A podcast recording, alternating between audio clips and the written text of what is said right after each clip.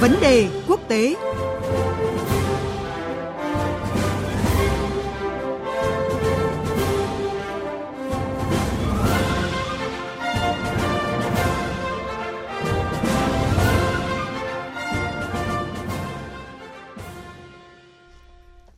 Thưa quý vị, thưa các bạn, Mỹ và Liên minh châu Âu EU đạt thỏa thuận chấm dứt cuộc chiến thuế quan trong ngành xuất khẩu nhôm và thép do cựu Tổng thống Donald Trump phát động năm 2018. Chính quyền Mỹ trước đó đã áp đặt mức thuế 25% đối với thép châu Âu và 10% thuế đối với nhôm từ tháng 6 năm 2018 vì lý do an ninh quốc gia. Châu Âu đáp trả bằng cách đưa vụ việc lên Tổ chức Thương mại Thế giới và áp đặt các biện pháp trả đũa lên tới gần 7,8 tỷ đô la hàng hóa xuất khẩu của Mỹ. Vâng, có thể nói là thỏa thuận vừa đạt được không chỉ là bước tiến mới cho quan hệ đồng minh giữa Mỹ và EU, mà đó sẽ là một thách thức với Trung Quốc, nước sản xuất hơn một nửa lượng thép của thế giới. Và để hiểu rõ hơn về nội dung này, thì bây giờ mời quý vị và các bạn cùng nghe cuộc trao đổi giữa biên tập viên Thanh Huyền với phóng viên Quang Dũng, thường trú Đài tiếng nói Việt Nam tại Pháp. Như vậy là sau hơn 2 năm thì Mỹ và EU cũng đã giải quyết được cuộc chiến thuế quan trong ngành xuất nhập khẩu nhôm thép. Theo thỏa thuận này thì thương mại Mỹ và EU sẽ được định hình ra sao trong thời gian tới thưa anh Quang Dũng? Vâng, việc Mỹ và Liên minh châu đạt được thỏa thuận chấm dứt cuộc chiến thương mại trong lĩnh vực nhôm thép thì trước hết là một tin tốt lành cho ngành công nghiệp nhôm thép của châu Âu. Bên cạnh việc là Mỹ sẽ gỡ bỏ các mức thuế 10% và 25%, thì châu Âu cũng sẽ có hạn mức xuất khẩu 4,4 triệu tấn nhôm thép mỗi năm sang thị trường Mỹ. Mặc dù việc vẫn duy trì hạn mức là điều mà châu Âu không hề mong muốn, nhưng dù sao thì đây vẫn là một hạn mức cao cho công nghiệp thép của châu Âu. Bởi trước thời điểm cựu Tổng thống Mỹ Donald Trump áp thuế lên nhôm thép của châu Âu, thì mỗi năm châu Âu xuất khẩu nhiều nhất cũng xoay quanh con số là khoảng 5 triệu tấn thép sang Mỹ.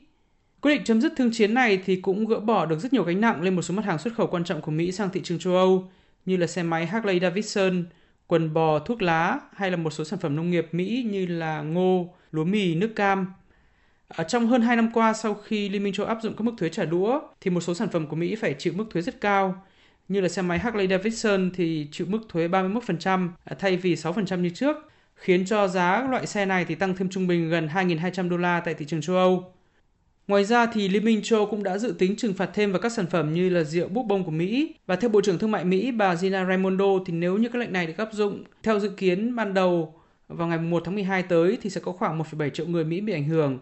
Do đó nên việc Liên minh châu và Mỹ chấm dứt thương chiến trong lĩnh vực nhôm thép thì là một giải tỏa lớn cho cả hai bên. Vâng, có thể thấy là các lệnh trừng phạt qua lại đã phủ bóng lên mối quan hệ xuyên Đại Tây Dương trong những năm gần đây. À, thỏa thuận mới thì đã thực sự làm hài lòng cả hai bên và liệu có giúp cho châu Âu và Mỹ à, xây dựng lại niềm tin sau những cái sóng gió hay không ạ?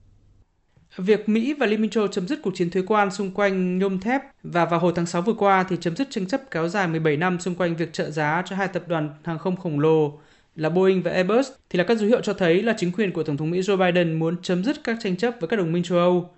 À, với châu Âu thì đây đương nhiên là một động thái đáng hài lòng.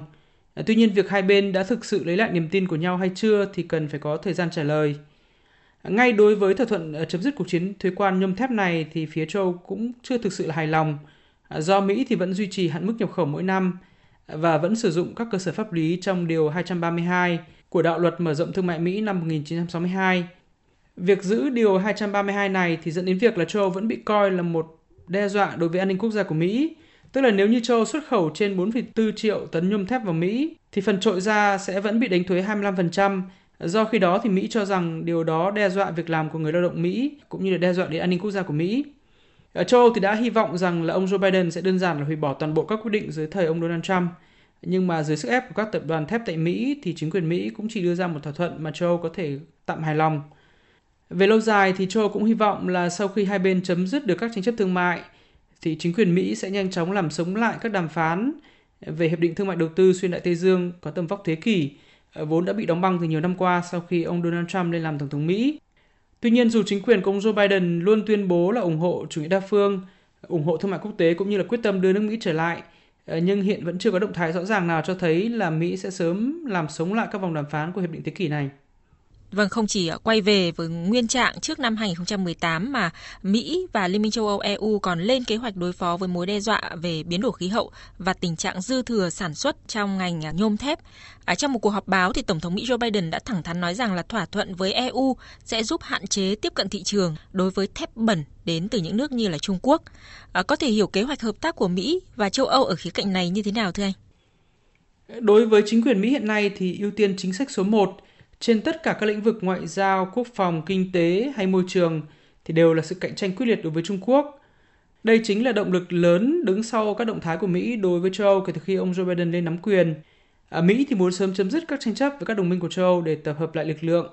à, để thuyết phục châu đứng vào hàng ngũ của mình và để ưu tiên mọi nguồn lực để cạnh tranh và đối đầu với Trung Quốc. À, việc chấm dứt cuộc chiến thuế quan nhôm thép này thì cũng nằm trong tính toán đó. À, trong hơn 3 năm thương chiến vừa qua thì cả Mỹ và châu đều phải chịu thiệt. Người tiêu dùng Mỹ thì phải chịu mức giá thép trong năm qua lên tới giá kỷ lục là khoảng 1.900 đô la một tấn do nhu cầu phục hồi hậu đại dịch COVID-19. Còn người tiêu dùng châu Âu thì cũng phải chi nhiều tiền hơn cho một số sản phẩm của Mỹ. Trong khi đó thì vấn đề cốt lõi đối với các nhà sản xuất nhôm thép của Mỹ và châu Âu, đó là hầu như vẫn không tác động được đến thị phần vượt trội của thép Trung Quốc.